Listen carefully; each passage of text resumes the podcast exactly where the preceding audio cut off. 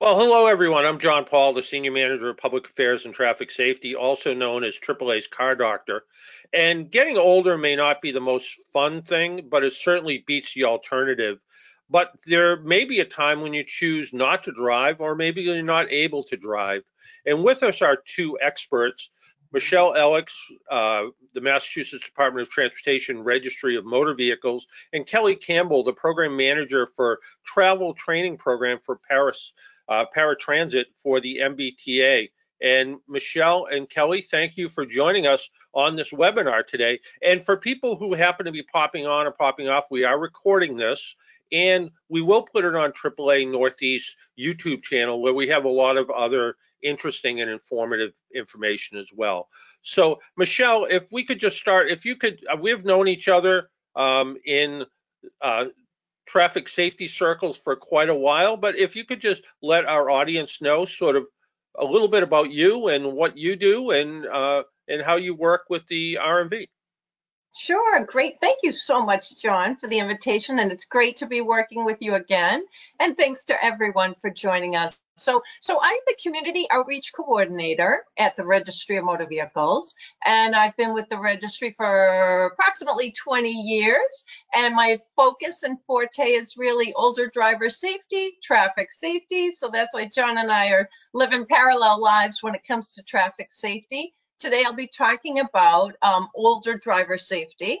And if you'd like, John, I can begin to go through my PowerPoint. I've got um, uh, half a dozen slides and I'll talk to you a little bit about older driver characteristics and how you can utilize the Registry of Motor Vehicles. The Registry of Motor Vehicles here in Massachusetts does have a really robust community outreach program, and we offer several free uh, workshops. So as I mentioned today, we're focused on senior mobility. So let's get started. Um, what I like to remind everyone, first and foremost, is that, you know, John, we, you and I, and most everyone else will most likely live seven to 10 years longer than they are safe to drive. So we're probably going to outlive our safe driving lives. And that is something that we really need to pay attention to. And I congratulate all of you for being with us today to plan for your mobility post driving. So planning for driving retirement has to start sooner rather than later. Um, studies show that women will outlive their ability to drive safely by 10 years, Men tend to live, outlive their ability to drive safely by about seven years. So my homework for all of you is to, when you've got some time this week or next, make a list and jot down where the where are the places that you like to um, visit, friends, um, stores, shops, hiking, whatever it is you love to do. How um, would you get there if you did not drive. So what is your plan? Next slide, please, Mark. So let me just tell you quickly, older driver data. So the advancing age that we experience, and as John said, the alternative to aging is not so much fun. So yeah, we're living longer, which is great, and many of us are um, healthier, later in life and maybe 20 years ago, folks who were in their 70s and 60s, 70s, and 80s uh, a couple decades ago were not as healthy as we are now. So that's encouraging. But the reality is, advancing age does often cause impairments that will affect our driving. Drivers age 70 and older have a higher fatal fatal motor vehicle crash rate um, per mile travel than middle-aged drivers. So the fatality rate for older drivers in their 70s and beyond is higher than any other age group of drivers. And that's because quite often when an older driver is involved in a collision, they are not able to withstand the impact of that collision. So the fatality rate is higher. The number of licensed drivers age 70 and older increased by 70% between 1997 and 2019. So you can see there, this is a huge population and there are a lot more older drivers on the road. The 70 and older population will increase to 53 million in 2030, according to the US Census. So there are going to be a lot of us driving, and we really need to pay attention to how age might impact our driving. Next slide, please, Mark. So older drivers, the good news, they regulate themselves. Most older drivers will regulate their driving. They put self-imposed limits on their driving. They drive less. They might not, not be commuting to work every day, so they drive fewer miles and they take fewer trips. They avoid nighttime driving. They avoid high traffic times of the day if they're able to, and they're less likely to be using mobile devices while driving. So that's all good news, and that keeps the crash rate low for older drivers. Um, really encouraging news as well drivers between the ages of 55 and 74 have fewer reported crashes than the uh, younger age groups. Now, that study was done by the Insurance Institute of Highway Safety. It was released back in September of 2020. And the reason, and they did that study over two decades from 1998 until 2018.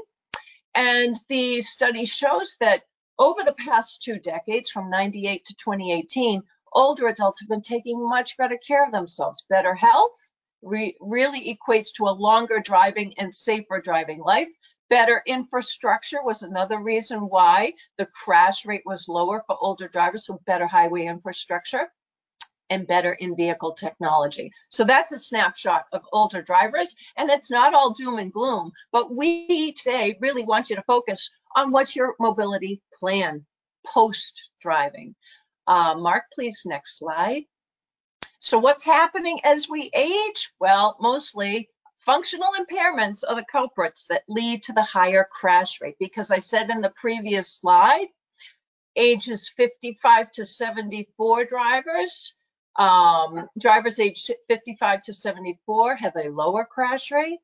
Unfortunately, around the age of 75, the crash rate increases. And it really is due to these functional impairments that are on this screen a decline in vision, slower reflexes and reaction time, a decline in our cognitive ability, and a decline in hearing. Now, those aren't the only culprits. There are lots of other medical conditions that can impact a person's ability to drive safely.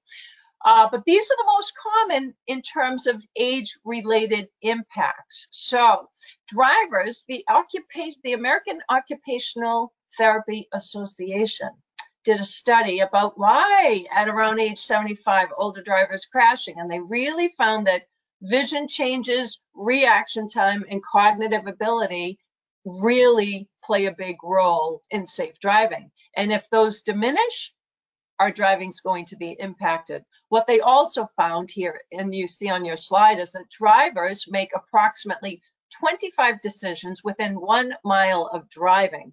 And that's on a relatively quiet road. That's not if you were driving down a main street in a busy town or city. Uh, you'll be making more decisions than that. But so 25 decisions within one mile of driving tells you how you are using your cognitive ability to make these rapid fire decisions to keep you and others on the road safe. Next slide, please, John, um, Mark. So please know that if a person gives up their driver's license, they can in in Massachusetts. Um, the Massachusetts Registry of Motor Vehicles will swap out an active and unexpired driver's license for a free ID card. So if you're um, working with a friend or family member and talking to them about surrendering their driver's license and maybe they're reluctant because they feel like it's their only form of identification. That is not the case. In massachusetts we can issue a person a massachusetts id card if they voluntarily surrender their driver's license and we can do it for free. We might even be able to do it through the mail. You would need the voluntary surrender affidavit and complete that and mail that into medical affairs. Um, and the voluntary surrender affidavit does verify that the surrender of this driver's license is for medical reasons. And it does acknowledge that medical clearance will be needed to have the license reinstated. Next slide, please, Mark. So these are a few resources for all of you, and there'll be links, and um, everyone should receive. Thanks to AAA Northeast and Mark and John Paul. Um, you'll receive our PowerPoint, and um, here are resources from the Registry of Motor Vehicles website. Your health and driving safely goes into detail everything that I just talked about, and it in, even includes driving evaluation programs. Uh, AAA has fantastic older driver resources. They're a wonderful partner of ours, and AAA Foundation across the U.S. has great safety and mobility information on their website. But there is an evaluate your driving website that I um, would encourage you to visit. Mass Mobility Transportation Resources is another great mobility information source for you.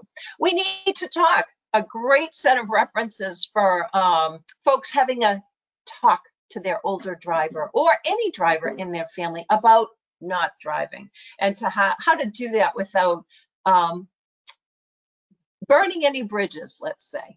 And the Massachusetts Healthy Aging Data Report as well as AARP Livability Index really can give you a snapshot of what's available in your community in terms of mobility options. And finally, I would just like to say thank you very much. Mark, if you'd like to go to the next slide, please. My email address is michele with one L dot Ellicks, E-L-L-I-C-K-S, at dot dot state dot ma dot us please feel free to contact me if you have any questions. And also please follow us on our Twitter feed, which is at massrmv. And all of this information is on our website at mass.gov slash rmv. Thank you so much, John. Back to you. And, and thanks, thanks, to AAA Michele. You, you brought up so many good points. And first off, it's the planning part. You know, people plan all the time. They plan to retire. They plan to go on vacation. They plan their grocery shopping list, but hardly anyone plans to stop driving. And the idea that you need to think about that as one of your plans, I think, is so important. And, you know, certainly something you brought out. And the other thing was that um, you talked about how people are living longer and how the the population of older drivers, and I'm one of them now.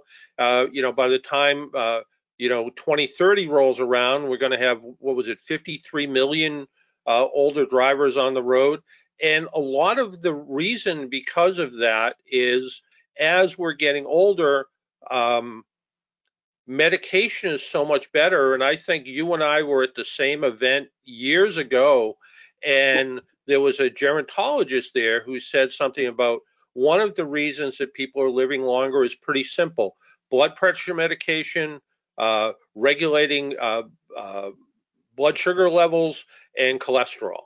And mm-hmm. that's one of the things that's causing people to to live longer. And we, we, we certainly want to live longer, but also it's that sometimes medication interaction that we have to worry about. So just like as if you were going to a new doctor and sometimes they'll tell you put all your medications in a little bag and bring them to the office so we can check them out and see what they are just to make sure there's no interactions.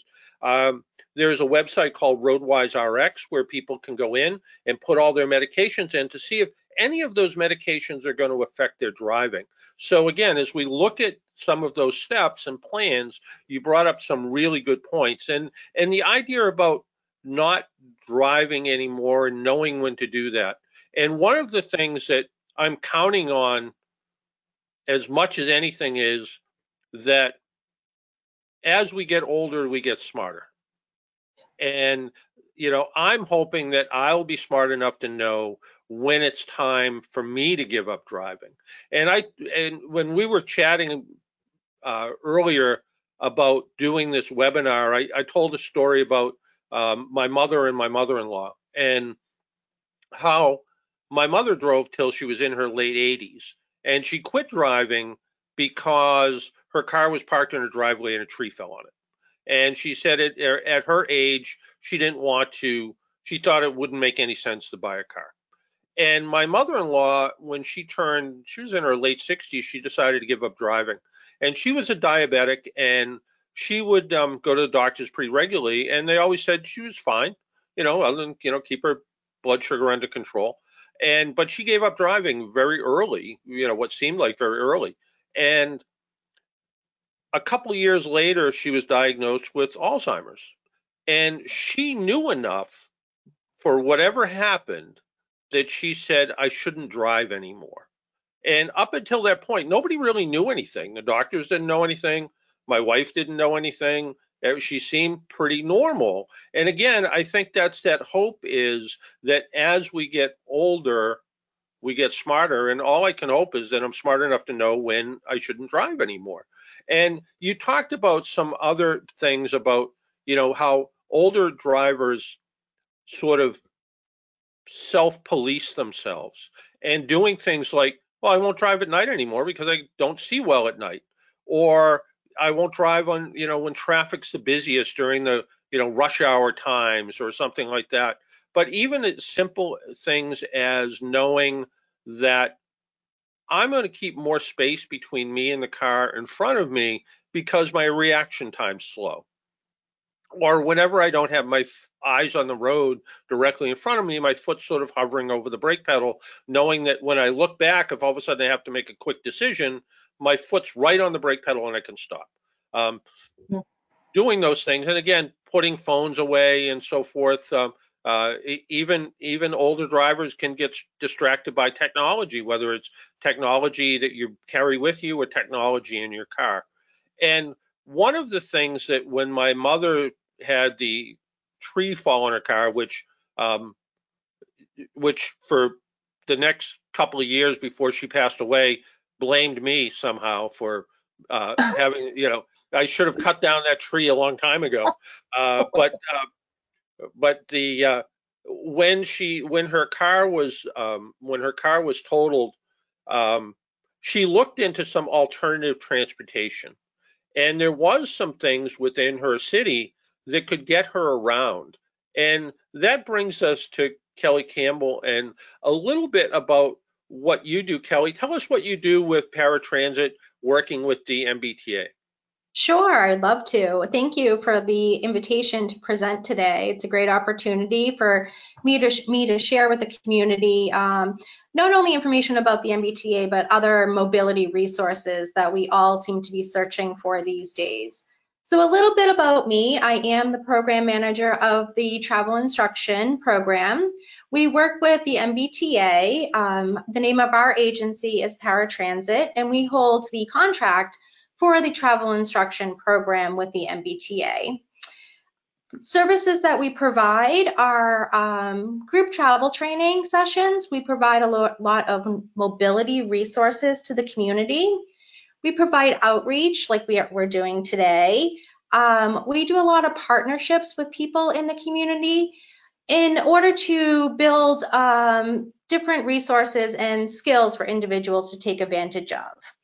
Michele and I have been doing this presentation for, oh, I think about a year and a half now or something, Michele, maybe a little bit longer.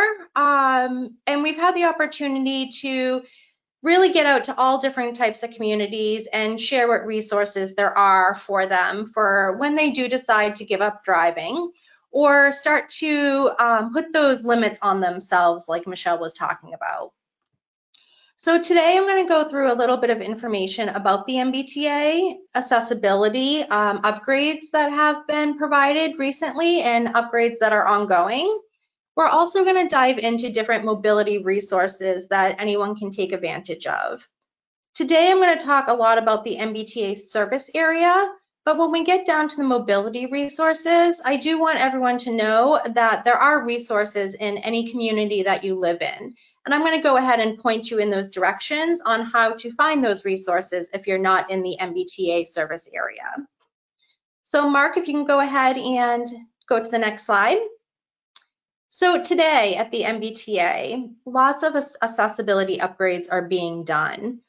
Right now, more stations than ever are accessible, many with redundant elevators.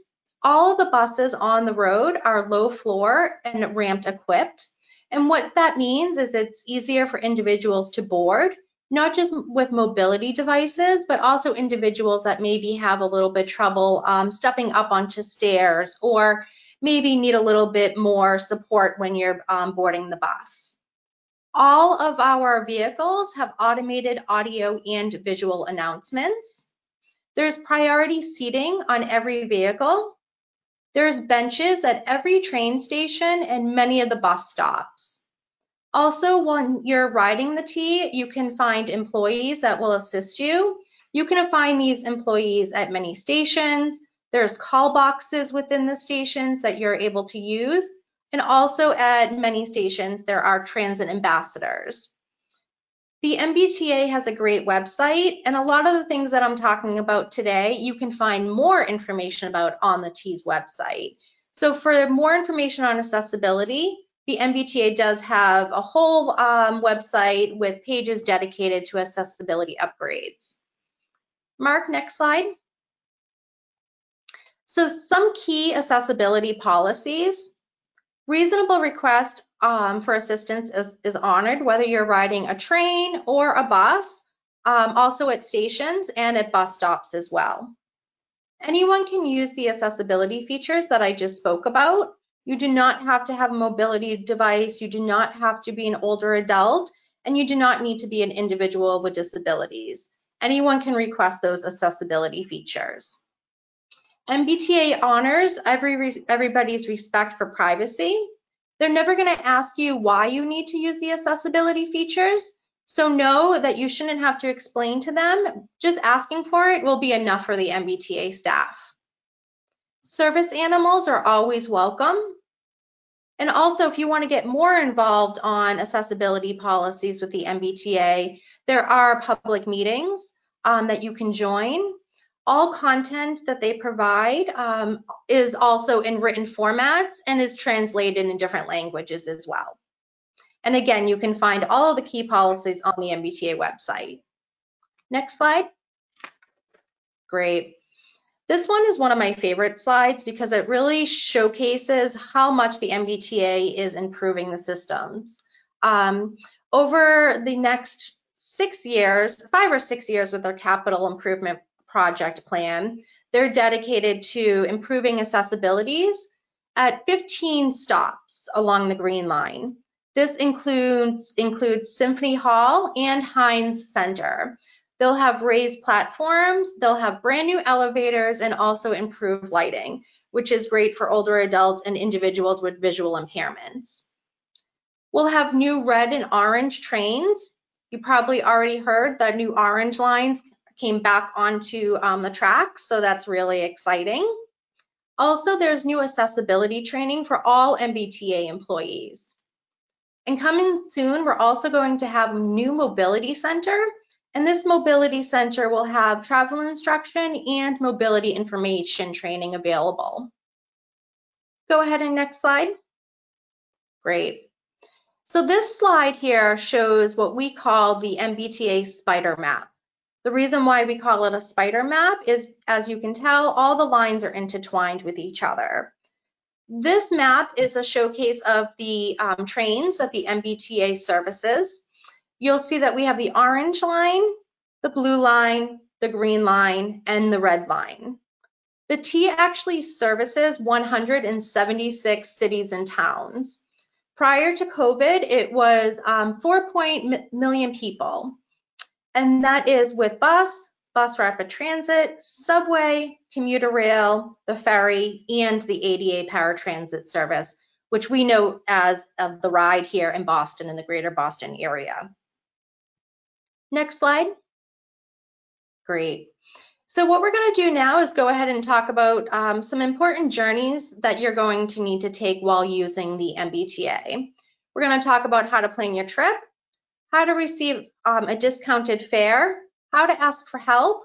I'm going to direct you in ways that you can find accessibility guides on the bus and the subway. And most importantly, and while you're all here today, is how can you find other transportation options in your community? So we'll also discuss the travel instruction program as well, which is the program that we run and how we can help you guys as well. So go ahead and next slide. Great. So one of the first ways that you can plan your trip using the MBTA is simply by picking up the telephone. You can call the number listed below here. You can talk to a customer service agent and let them know where you need to go. You can either give them arrive time or whether or not you need to leave by a certain time. If you need a stair-free trip, please let them know because depending on accessibility needs, they may guide you in a different way for um, the trip. Go ahead and next slide. Great. The MBTA also has what we call the trip planner, and you can find this on the MBTA website. And what this does is it actually writes out your directions for you. So you would type in where you're going, where you're coming from, what modes of transportation you would like to take, whether or not you want a wheelchair accessible trip. And when they say wheelchair accessible trip, they really mean a step free trip. So you do not need to be using a mobility device to hit that icon. Also, you can say if you want the least transfers or if you want the less walking, which is really important as well. Um, it will go ahead and give you two or three different options depending on the criteria that you put into the trip planner and it's going to give you a step-by-step directions on how to get to where you need to go. It's also going to include whether there's any um, service alerts. So if there are service alerts, go ahead and pay attention to that. Make sure you click on the icon that they provide so you can see whether or not um, there's any elevators out of order or maybe there's a shuttle that's being used for a certain um, station, something like that. So that's really important and that will tell you exactly what you need to do and how you need to do it. Go ahead and next slide. Great. So the number one questions we get from older adults when we travel train is how can I get a reduced fare? So the MBTA uses a fare system called the Charlie card. The Charlie card also um, has a reduced fare. And with that reduced fare comes an application process.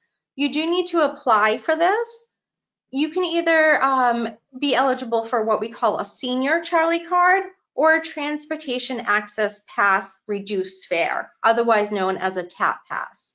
The fare is approximately a 50% discount. If you are an individual that is legally blind, you can travel for free. You still need to go through the application process. Um, the Charlie Card store, which is located in downtown Boston, handles all applications and will mail the cards to you. Since COVID, they're doing a lot of online appointments. So now you can actually go online and register for an appointment prior to just going to the Charlie Card store. And they actually have the application online as well. So you can go ahead and get a jump start and fill out that application. For more information, you can go to the MBTA website and they have a reduced fare page. At the end of this presentation, there's a few pages of resource pages that I'm talking about today, and it will guide you to exactly where you need to go. So go ahead and next page. Great.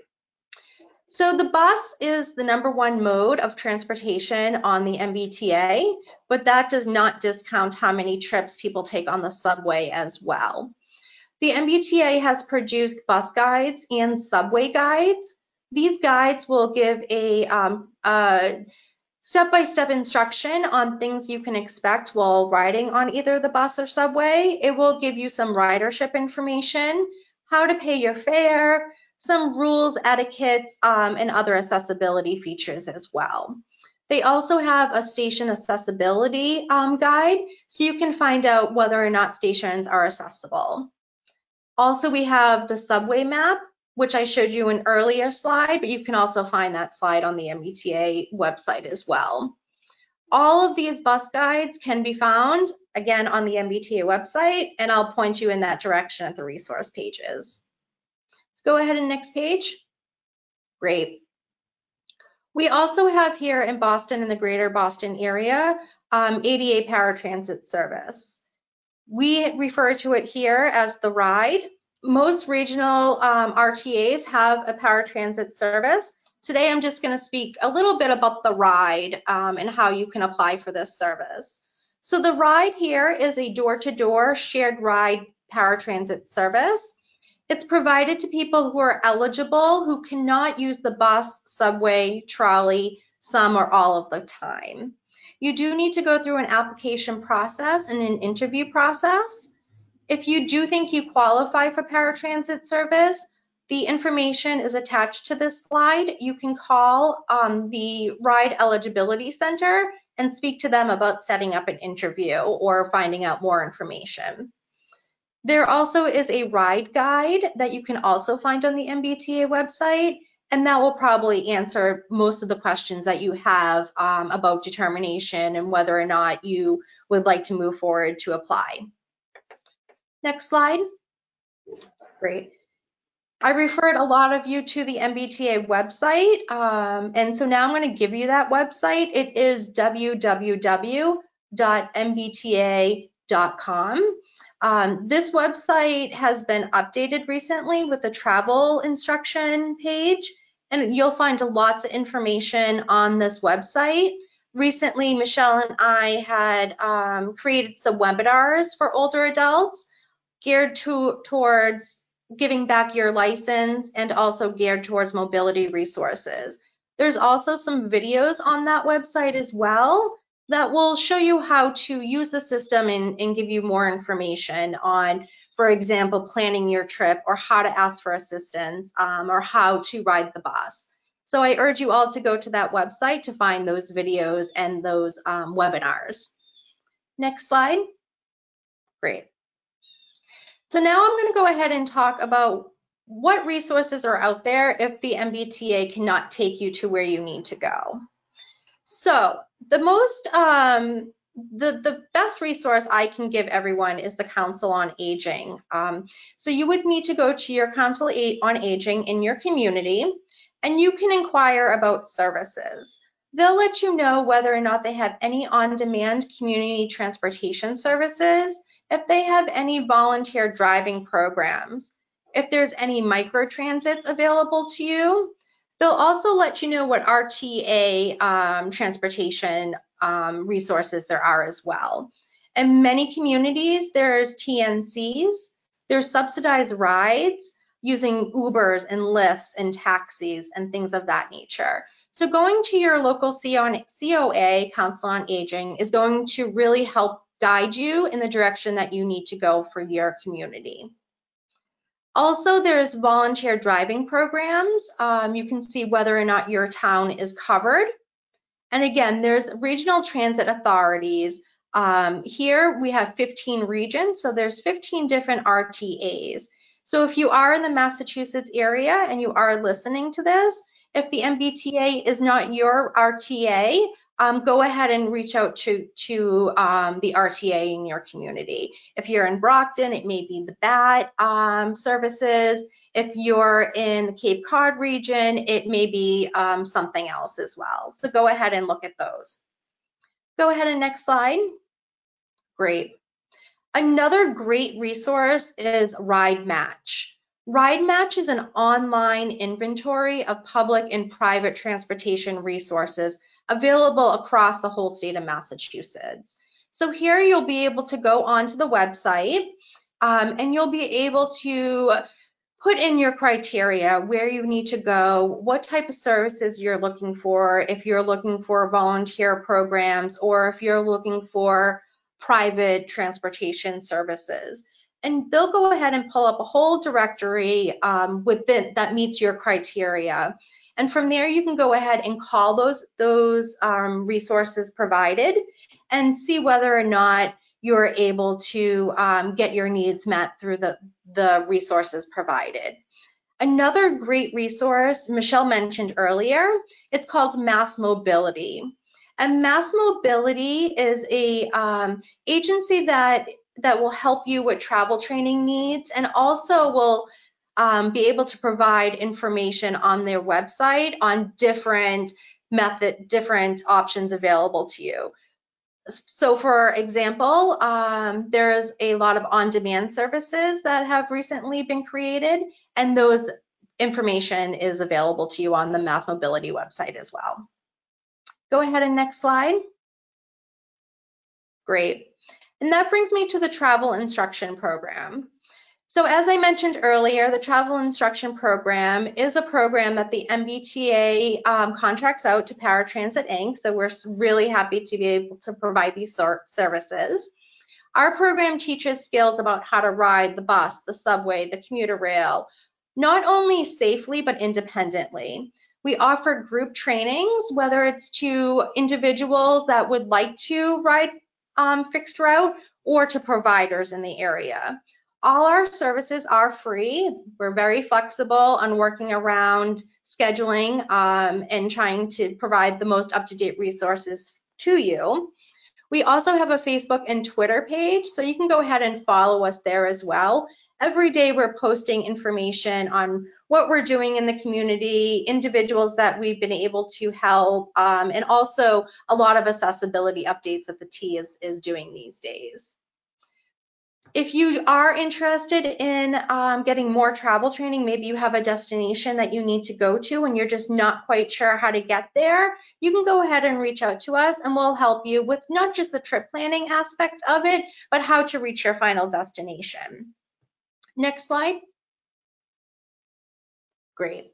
And these next slides, I'm not going to go through them. Mark is going to send them out. Um, but I do want to let you know that these are the resources that I spoke about today. So you can go ahead and use these last three resource pages um, in order to find out any more of the information that I, that I spoke about today. So I'm going to end there. I know it's a whole bunch of information. Um, so if anyone has any questions, please go ahead and reach out. Well, Kelly, that was fabulous. That was um, first, and I will admit, I have never been on the T. Um, so like your very first slide you showed where the little girl was holding the hand of the person in the wheelchair, um, I need that help. I need I need someone to hold my hand and and and I think the fear of you know you mentioned fear is one of the reasons that a lot of people don't maybe take advantage of public transportation. Um, you know nobody wants to be Charlie stuck on the MBTA you know, the old song. Absolutely. And uh, you know, and you know, have my wife come out and hand me a sandwich as I as the train goes by. so, you know, that's one, you know, certainly one of the, you know, one of the things and having all of these resources available. And you mentioned you mentioned so much information, but um, some of the regional transit authorities and some of the other um, local things you you mentioned Brockton, which uh, is where my mother lived, and she took advantage of the um, the Bat bus in Brockton and a lot of areas, whether it's even you know way down on the Cape in Eastham. The the I remember doing a program down there in the senior center. They had they had buses. They didn't run as often, but that you could take. You, like giving up driving, you just sort of planned your way around it. And you know, my my mother when her car was sto- was uh, totaled, um, I think at the time it was like five dollars round trip within the city and six dollars round trip within adjoining uh, towns around where she lived, and she kind of said that was expensive, and I said to her, well, you know, you got you know so much money for your car when it got totaled, you spend about twelve hundred dollars a year on insurance plus maintenance and gas you probably spend about six thousand. You know, you have about six thousand dollars that you're mm-hmm. not going to spend this year because you don't have a car, and that could easily translate into a thousand trips. And once you, you know, and again, being an older person and thinking, you know, from, you know, when times were tough and, you know, $6 was kind of sounded like a lot of money, but the idea of being able to spend a thousand, you know, taking a thousand trips with this sort of newfound money. And I know, Michele, you also talk to older drivers about giving up their keys and how they can save money by not paying for car insurance and maintenance and that type of thing, right? That's so true, John. Yeah, we also um, encourage people to start a transportation savings account. You know, that's I, I, in all the work that I've done, um, several people have said, yes, I have, I earmark you know, I put put away five dollars a week, and that's going to be my transportation money. So, so you're right, John. When we do give up a, a vehicle, we're not paying the the upkeep and the the gas and the insurance and the excise on the vehicle and car payments. So so that is a it leaves us with money to um to, to spend on transportation, whatever that mode might be. Right. So, but it is that planning, as you mentioned, you know, it, it's important to plan ahead um, and, and be in control of your mobility, right? To be, to have a plan and, and know, and that makes the transition so much easier, John, from driver's seat to passenger seat. If you know, you'll be able to get around. And we all, t- the three of us talked last week about, you know, this is not just an older adult um, plan. You know, I, I, I, we've all had injuries that maybe um, I tore my meniscus when I was hiking years ago, and I had to stop driving. And I was, I don't know, I was in my 40s, and I had to stop driving for a time, and I was able to get around, luckily, because we do this as a profession, and I knew what my options were. So it's not just um, planning for older, you know, older older age, whatever, later in life, we need to, really need to have a transportation plan at any age. Yeah, that's right. a really good point. And you talk to young people who think nothing of using Lyft and Uber all the time, but for somebody right. who's a little bit older, the idea of getting into something that's not yellow, that maybe not because that may be the last sort of uh, cab that they took was a yellow cab, and the idea of getting into someone's car. And even with my wife, who um, had never done that before. I said to her one night, Well, let's go out to eat. And I said, Let's call a Lyft. And she said, Why would we do that? We have two cars. And I said, So you can get used to it if you need to. And it worked out really well. Kelly, you talked about some of the um, transportation options within towns, and you mentioned door to door. And sometimes, aren't they sort of, um, when you look at these options, you might walk to the T stop. It may be door to door. Are there any like door through the door kind of options where somebody needs a little bit of help getting in and out of their house?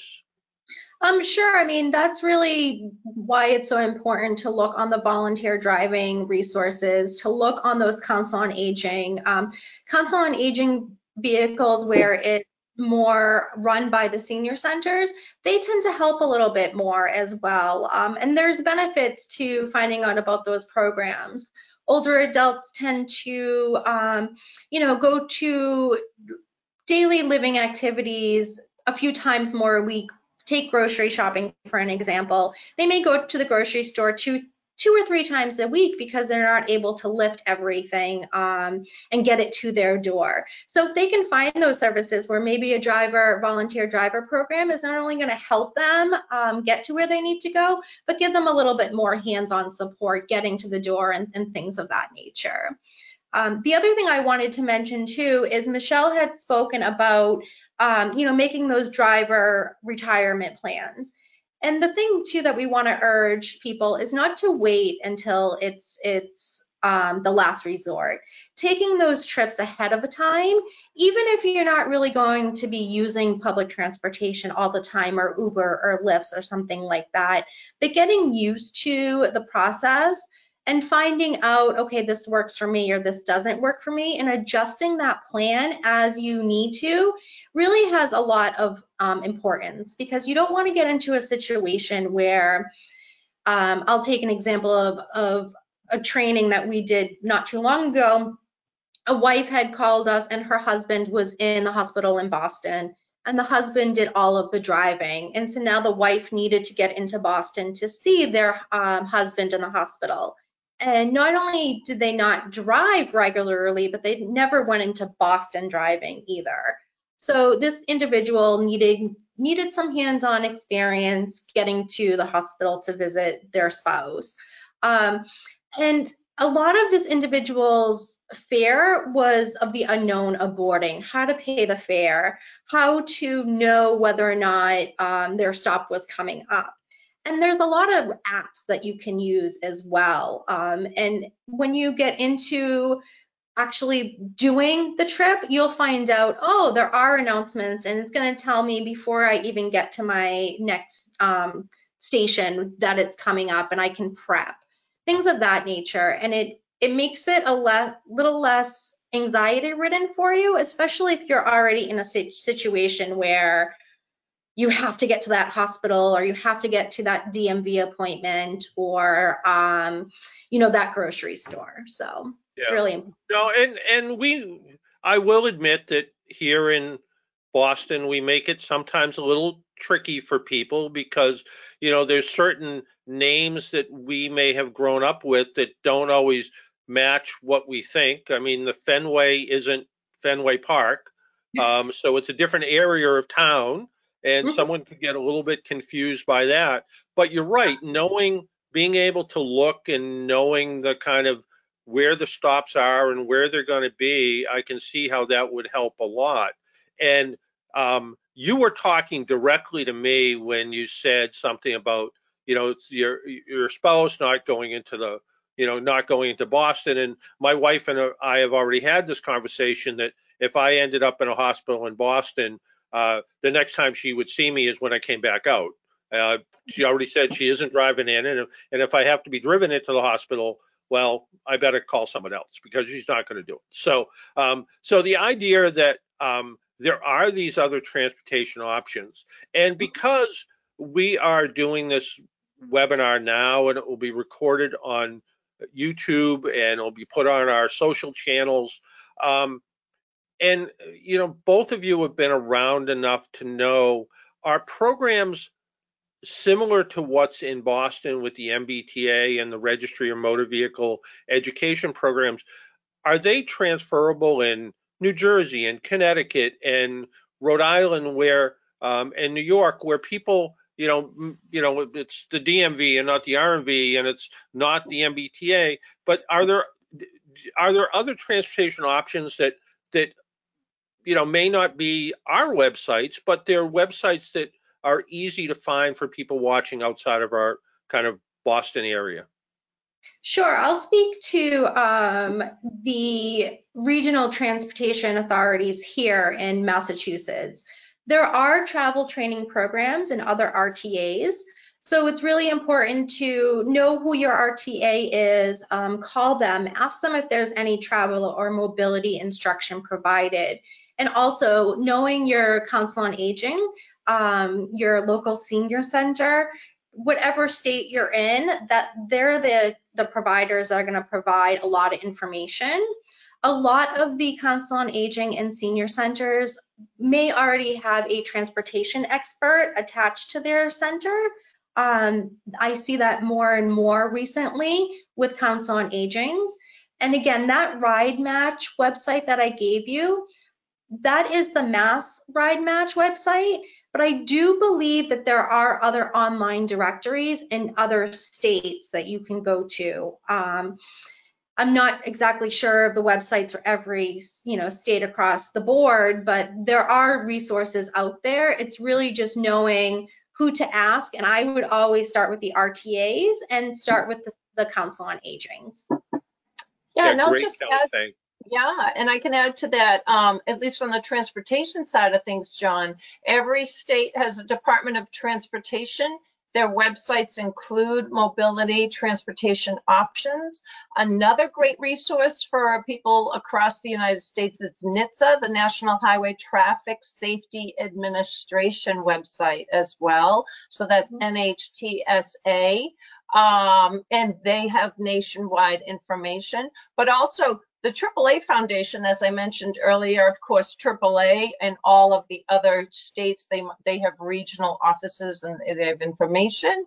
Um, AARP is another great resource for um, travel options, driving, safety information, um, you know, aging well, that, you know, AARP um, has great resources. And another thing that um, we are really working with um, AARP and the Occupational Therapy Association and AAA on is CarFit. Um, so that, you know, it's not necessarily a mobility resource, but if if somebody wants to continue driving later in life, um, look into CarFit. There are these great virtual um, driver training programs, and CarFit is actually help. It helps a driver understand how minor adjustments to their vehicle can make a huge difference in their ability to drive safely. And I know, John, you are so familiar as car doctor, you know, all about these, you know, the bells and whistles in every vehicle and how mirrors should be angled. I've learned so much from you um, how to how to eliminate a blind spot. So so there are lots of national resources um, for both transportation mobility, but also for safe driving. Yeah, no, it really is, and and you bring up such a good point that if we continue to drive and if we can continue to stay mo- mobile, um, all the statistics show we're going to live longer because we're going to go to the doctor's appointment. We're going to go to the social interaction, which helps us kind of maintain a certain pace and be able to do things. So the longer we can drive safer, um, and that's our goal is to drive safer longer.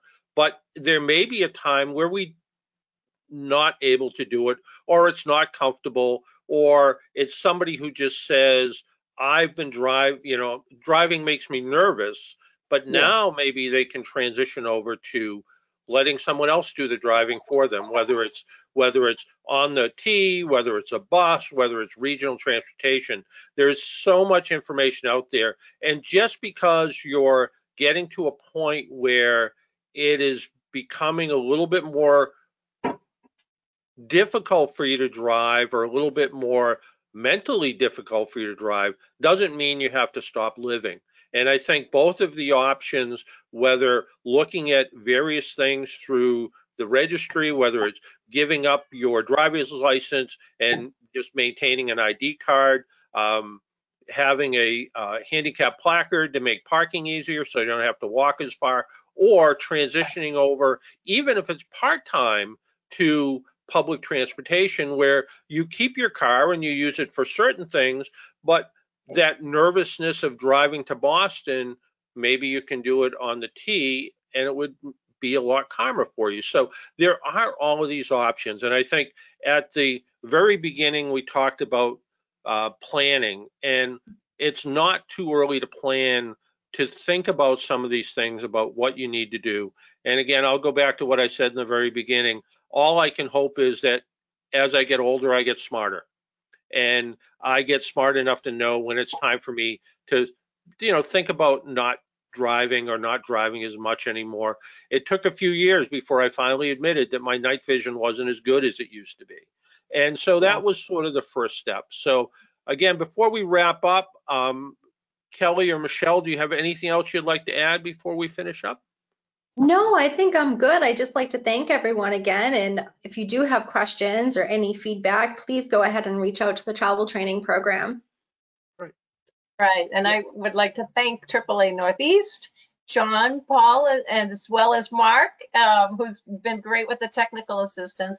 But also remind folks, you know, go on to our website, mass.gov slash RMV.